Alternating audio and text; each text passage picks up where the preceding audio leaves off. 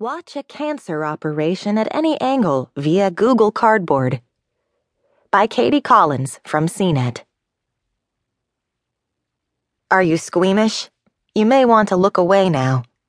Saint Bartholomew's Hospital in London next month will live stream an operation on a cancer patient in three hundred sixty degree video so that it can be viewed by anyone in the world with a virtual reality headset, including bargain-priced ones like